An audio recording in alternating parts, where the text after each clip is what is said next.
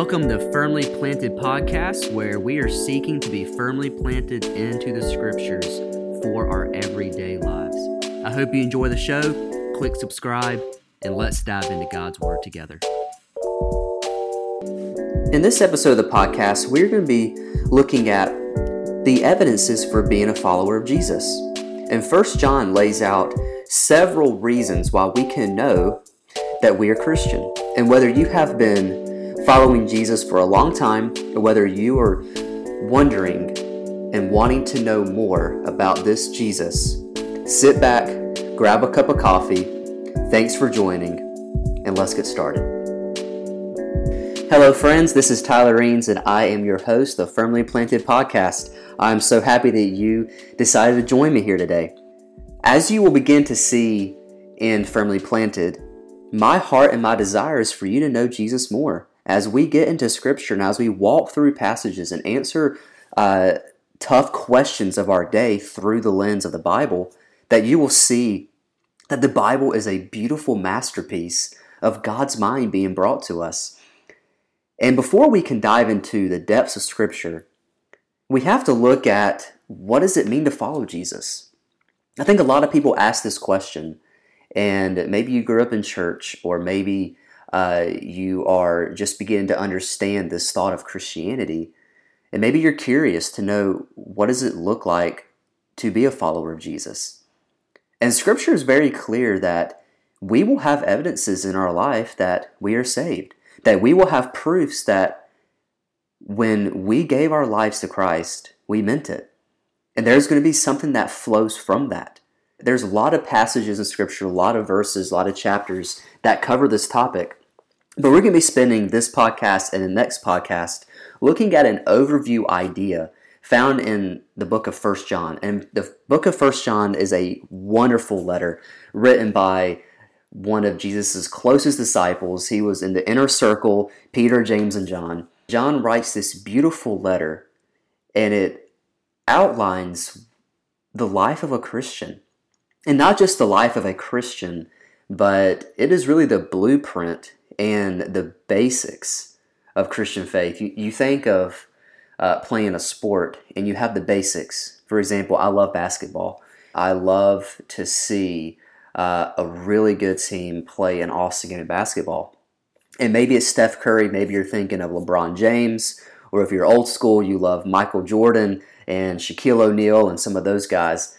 And you think about their skill and all that they can do with, with that basketball.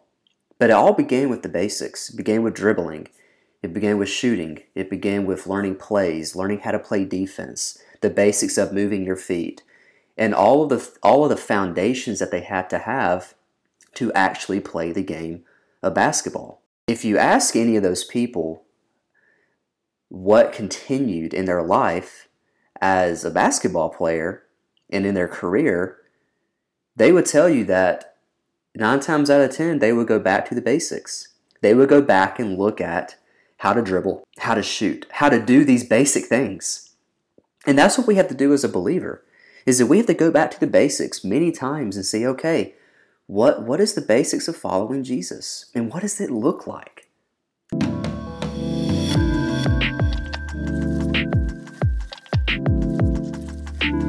So let's go ahead and dive in and let's look at the first evidence of what a true Christian looks like. And the first evidence is a true Christian cannot ignore sin.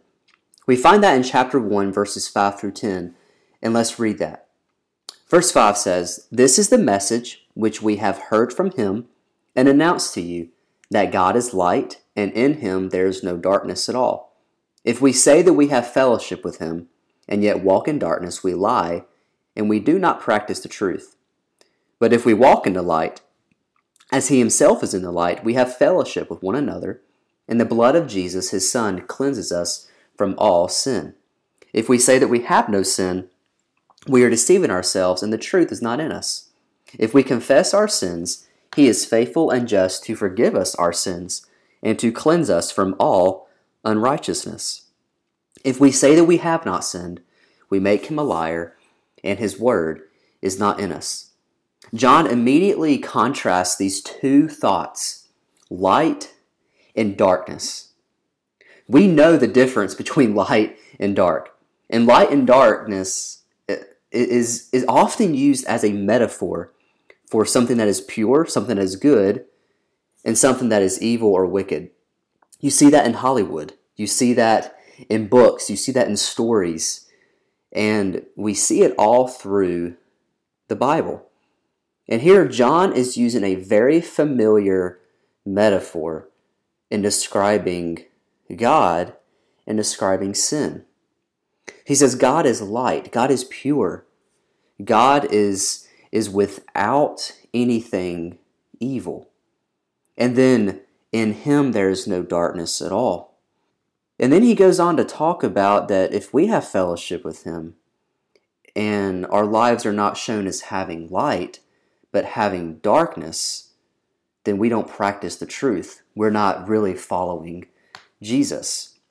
Because the idea of darkness is related to sin, is related to the world, is related to the things that are completely opposite of God. And this idea of fellowship with Jesus and walking in darkness, they're all in the present verb tense. And so it's talking about a continual process, it's a continual thing, something that's happening day in and day out. And a true Christian is going to confront sin in their life. It is impossible for a follower of Jesus to have close relationship with him, have close relationship with God, and yet continually live in sin. But as humans, if we think about this, it's hard for us to admit when we've done wrong. No one wants to be that person that says, hey, yep, that's me. I've done wrong. I've messed up. We don't like doing that.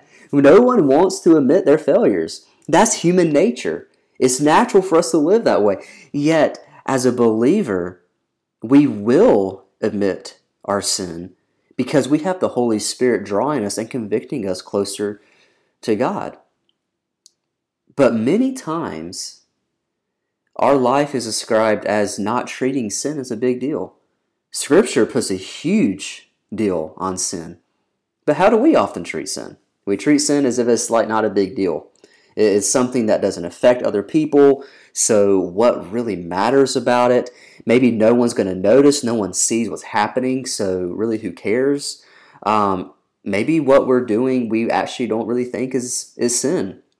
Or sometimes we just try to forget that, yeah, I messed up, but I'm just going to pretend like it never happened. I'm not going to address it and move on and and almost try to have the the men in black neuralizer uh, that that changes our minds to pretend like we forget completely. But as a Christian, we cannot live this way.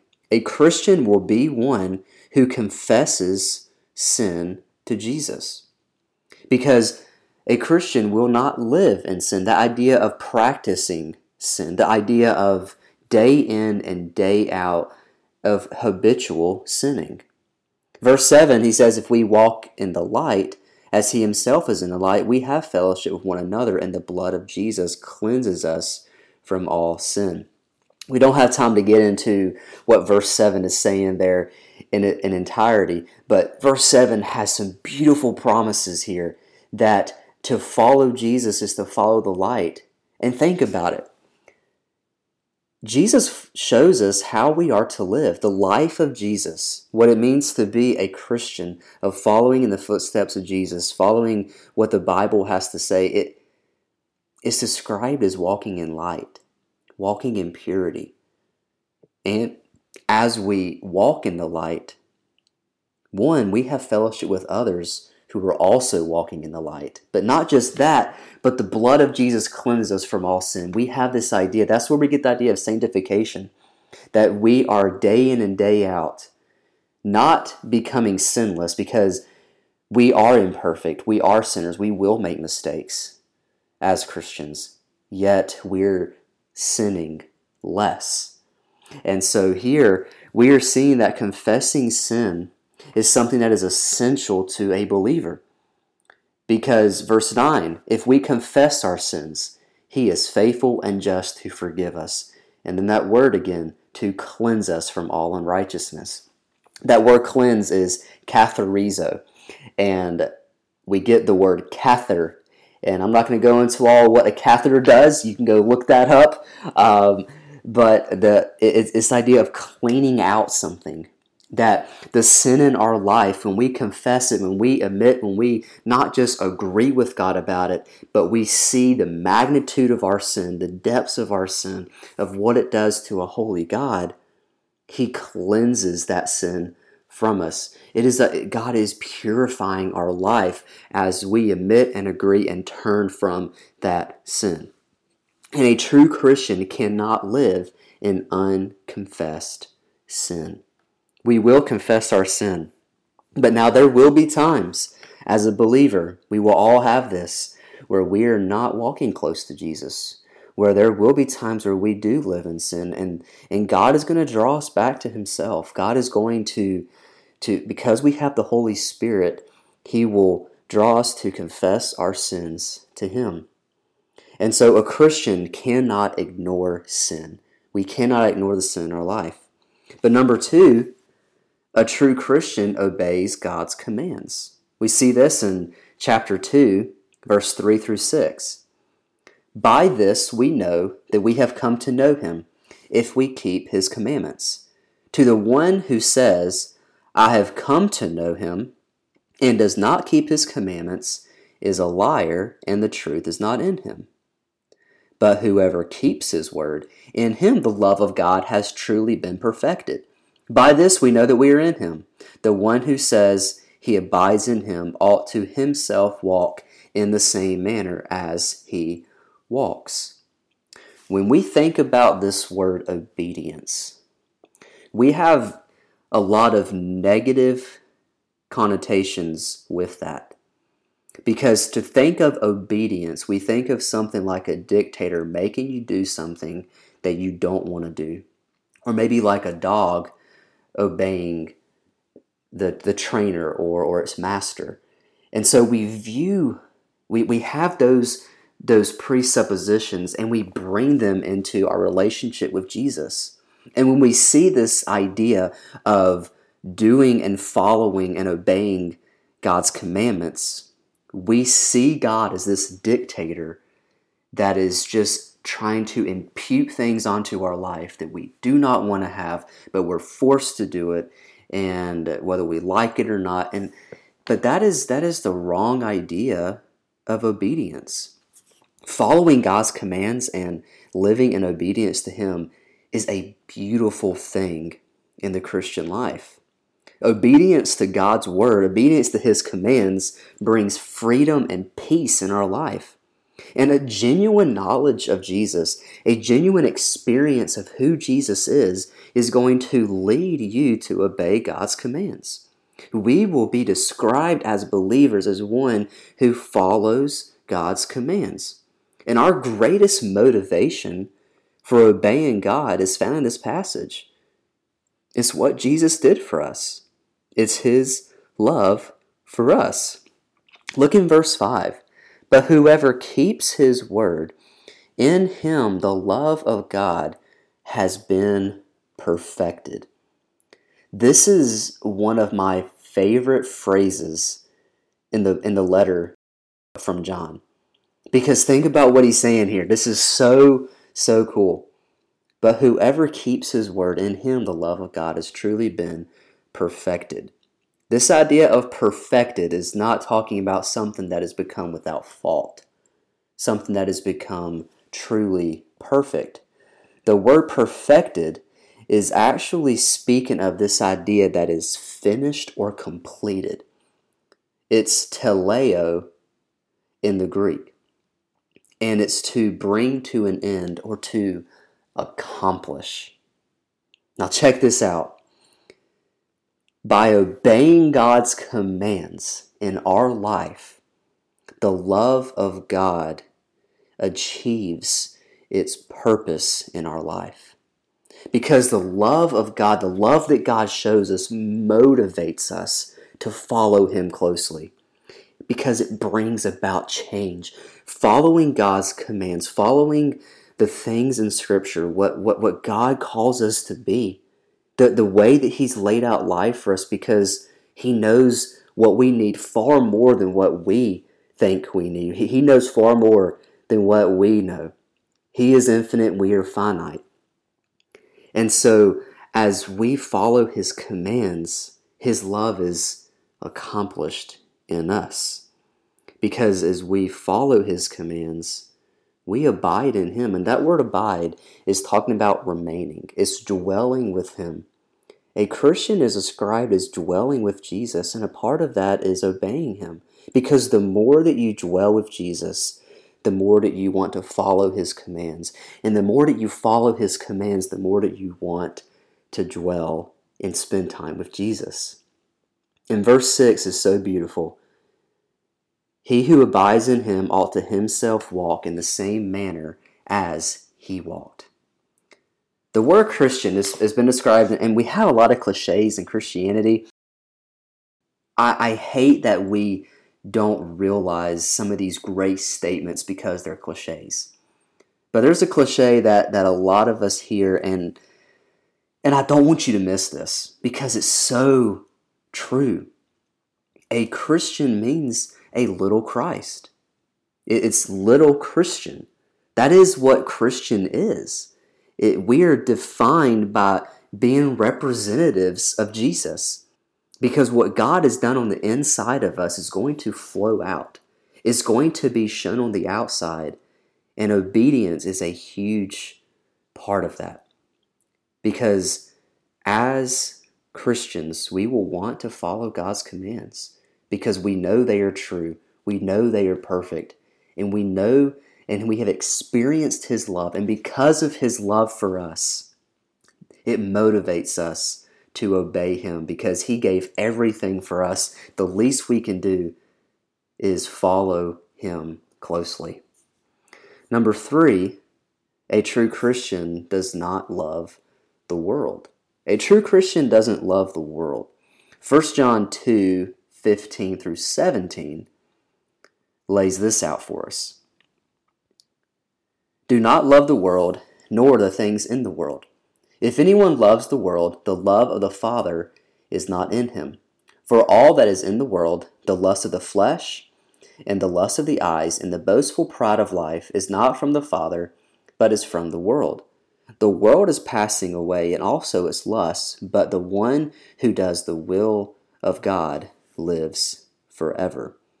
You see, and you and if you've noticed, you, you see this word world frequently in First John. And not just in First John, but throughout uh, the, the New Testament. And the word world it isn't just talking about this globe and this, this earth that we live on, but it's the worldly system. It's we can phrase it differently as culture. Do not love the culture nor the things in the culture if you want to put it in a more modern context, if you will.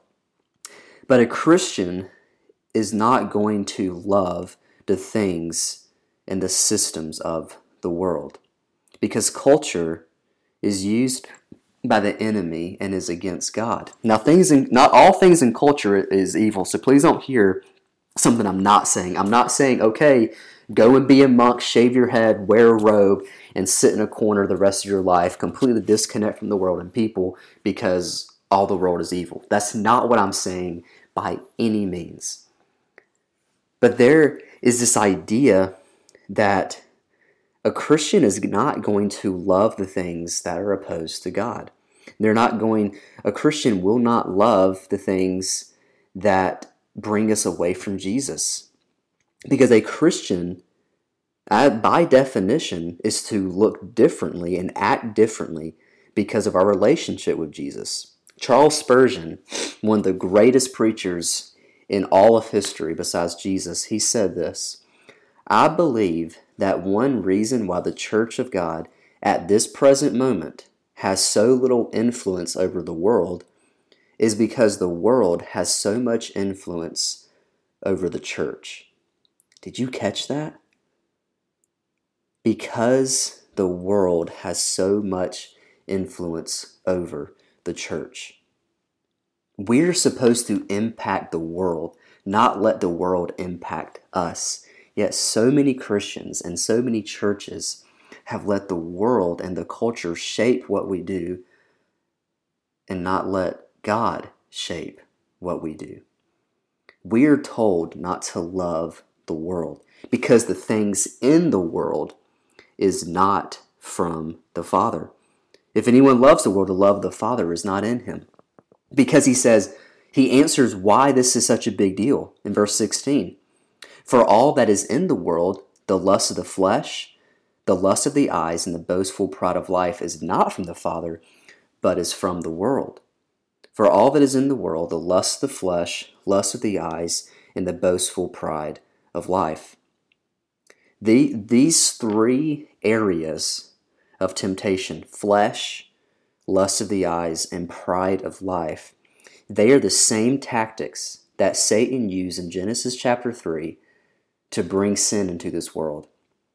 Adam and Eve fell to these three same tactics, and Satan still uses it today because it works.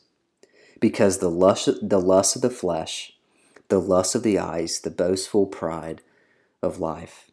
Lust of the flesh, what brings us satisfaction, what brings us contentment, the things that that we try to fill our joy and our satisfaction with apart from Jesus. Lust of the eyes, the things that we see and we are drawn to. Sin is always wrapped up into something that looks so beautiful, but it is a deadly poison to your life. And many times we fall into sin. We do things that we know is wrong because it feels right in the moment. But the things that we do that feels right in the moment do not always make them right. Sometimes we quickly find out how wrong they really were. And then the boastful pride of life. This is the heart of many, many sins in our life because we are the leader. Because because of pride, it's so easy for us to fall to sin. The number one thing that God said He hates in Scripture in Proverbs is is pride, and so these three areas of temptation is what the world is focused on. The world, the culture is focused on what pleases us, what looks beautiful, and what brings you the greatest success to your name. Flesh, eyes, and the pride of life. But all of these things, the satisfaction, the, the things that may look so beautiful, and the things that build up ourselves in some way, they will be out of existence. But the thing that will live forever is doing the will of God. Verse 17 the world is passing away and also its lust. These things are going to fade away what the enemy is doing in your life, the, the, the, the uh, temptations that occur in our life, they will fade away. What the world offers you will not last, but what God offers you will last for forever. Because doing the will of God brings about the greatest satisfaction. Bringing about the will of God is the most beautiful thing you can do bringing about the will of God in your life, living out God's will for your life. Not what the world says you should do, but what, what God is leading you to do through His Word and through, through His Spirit brings Him glory and not yourself. Number four, a true Christian is faithfully involved in church. A true Christian is faithfully involved in church. Just one verse. 1 John 2 19. They went out from us, but they were not really of us. For if they had been of us, they would have remained with us. But they went out so that it would be shown that they all were not of us. In verse 18, he, he explains what he's talking about here. He's talking about the Antichrist, and it's not talking about the Antichrist that we think of when it comes to end time prophecy as uh, as how it was portrayed in Left Behind with, with the character Nicolae. But the the Antichrist here is just one who opposes Jesus. Anti means against, and so against Christ. And so he says, You have heard that Antichrist is coming. Even now, many Antichrists have appeared. Is that there are many who do not follow Jesus. He says in verse 19 that they went out from us. So there's this idea, and many theologians, many scholars believe that what John is referring here is to many, uh, many people who were in the church who came as if they were Christians, but prove that they really were not Christians because they didn't remain with them. And so what what John is given a glimpse to us here is that as believers, we will remain faithful to the church. We'll remain faithful to the faith. We will desire to be with other Christians. We will desire to be in fellowship with other Christians. And there are so many things in our life that pull our attention away from being faithfully involved in church. In the New Testament church, eh, the mission of the New Testament church is to grow believers and then to send them out into the world with the gospel. And please hear me that the church is not a building. The church is not that, that place with a steeple, or some some churches now don't have steeples anymore, but the the church is not the building. The church is not the facility that we meet in. The church is the people. The church is the body of Christ. The church is the members that that are dwelling there. And we need every member in the church. If you are a follower of Jesus, your church needs you. Your church needs you. Uh, we are we are given gifts as believers to serve faithfully into the church. We are to use what God has given us to help others grow in their walk with Him and to make the greatest impact with the gospel into our community. As a faithful follower of Jesus, we will want to be faithfully involved in church. This is why quarantine was so detrimental to Christians. Because in many places, the physical gathering of the body of Christ was pulled away for some time. And then that's when depression and anxiety and things rose because we need each other. God created us for community. And the church was never meant to be done online, and the church was never meant to be done away from people. The church was meant to be done in a community because that is the definition of what it means to be the body of Christ.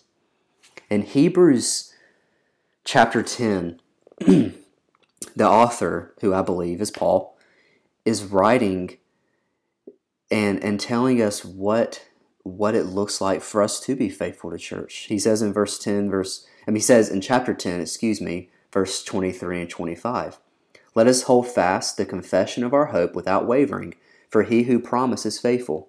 Let us consider how to stimulate one another to love and good deeds Again, to help each other grow in our walks with Jesus. Not forsaking the assembling together as is the habit of some, but encouraging one another all the more as you see the day approaching. When people share the same divine nature as we do as followers of Jesus, and we have the Holy Spirit within us, we will want to enjoy fellowship with each other because we have the same common mission, and that is to reach people for Jesus and to grow closer to Jesus, we will want to be faithful to each other in church. And so, a true Christian is one who remains faithful in church. Not in a legalistic way where you miss a Sunday and you are viewed as a hypocrite but one who desires to be with other Christians. There will be a desire in your life that you want to be with your church family. There will be that desire there. Number five, the last one we're going to look at in this podcast episode, is a true Christian confesses that Jesus is God. A true Christian confesses Jesus is God. Also in chapter 2, verse 22 and 23, John tells us this Who is the liar but the one who denies that Jesus is the Christ? This is the Antichrist, the one who denies the Father and the Son. Whoever denies the Son does not have the Father. The one who confesses the Son has the Father also. These two verses describe the idea of accepting or rejecting Jesus. This thought here of Jesus and the Father directly connected is emphasized all throughout John's writings. He focuses on Jesus saying, I am, the I am statements, from referencing Moses in the Old Testament when he was delivering the people of Israel, uh, people of Israel from Egypt. He asked, In whose name do I go? And God said, I am that I am. That's the idea of Yahweh, that where we get the word Yahweh, the name of God. And so by Jesus saying that I am, ego eimi in the Greek, he is talking and referencing to his direct connection with him and the Father. And John emphasizes that again here that to deny the Father or to deny the Son is also to deny the Father because they are one. And we enter into a relationship with Yahweh because of Jesus, through a relationship with Jesus. And we cannot have God in our life. We cannot be a Christian without confessing that Jesus is God, without believing completely on Him as Lord. And this passage introduces to us how to enter into a relationship with Jesus. Salvation is not based on going to a pastor. It's not based on being faithful to church. It's not based on what you do for God. Being a Christian is grounded completely in our faith and trust in Jesus. Ephesians chapter 2 For by grace you are saved through faith, not of yourselves. It is the gift of God, not of works, lest you should boast. We have nothing to boast in in our Christian life. We have nothing to boast in our salvation because it's not of us. Your relationship with Jesus is not based on what you do, it's all based on what Jesus did for you. But we have to verbally profess that Jesus is God.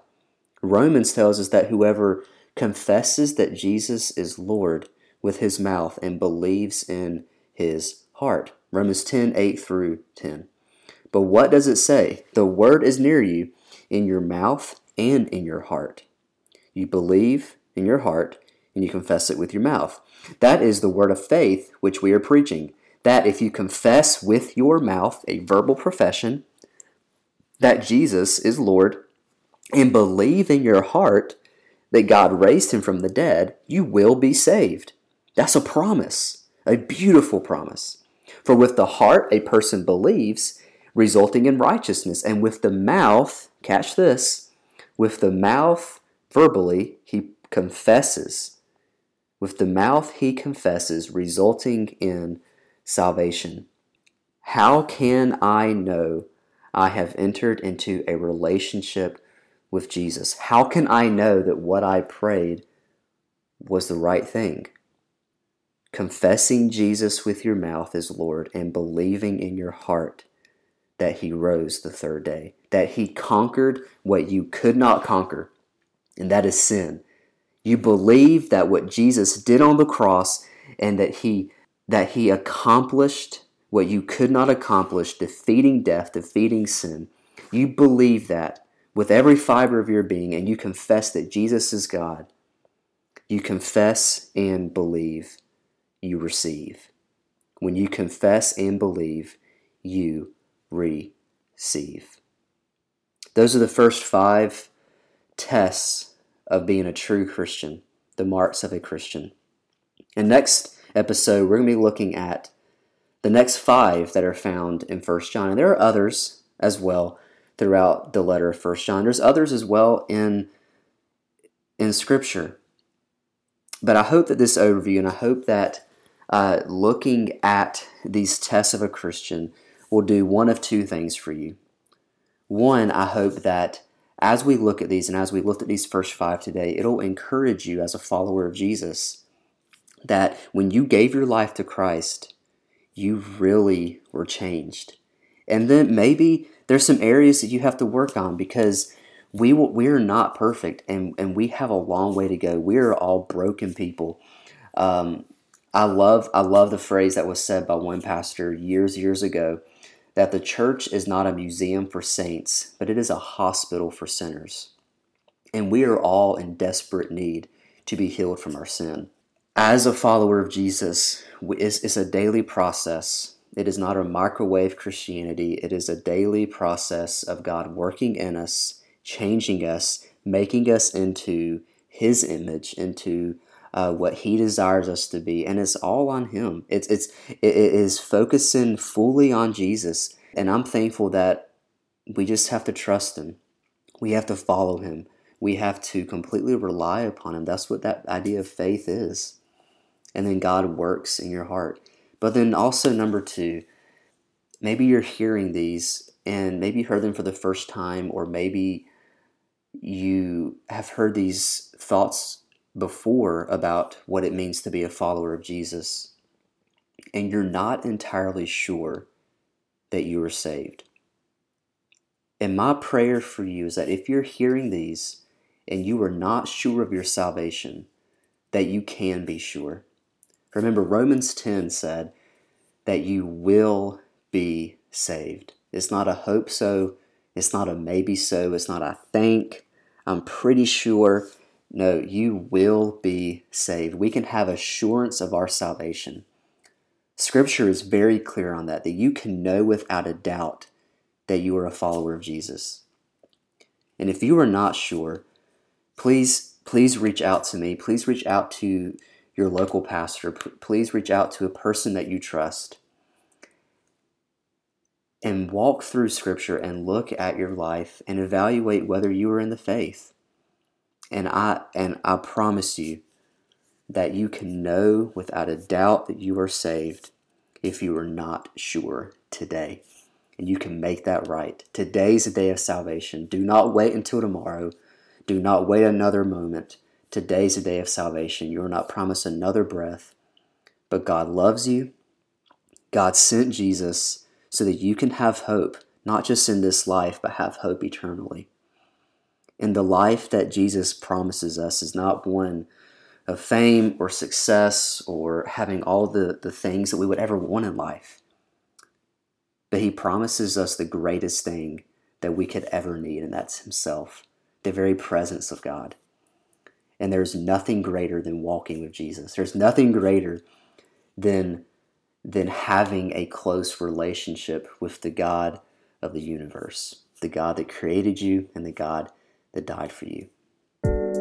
I'm thankful that you decided to join me here on Firmly Planted Podcast, and I cannot wait till next time as we look at the next five tests of a true Christian. I'll see you then. Hey, friend, if you enjoyed this episode of the podcast, would you please subscribe and share this episode? As I hope that we can get firmly planted into as many people's lives as possible because there is nothing greater than walking through Scripture to know Jesus.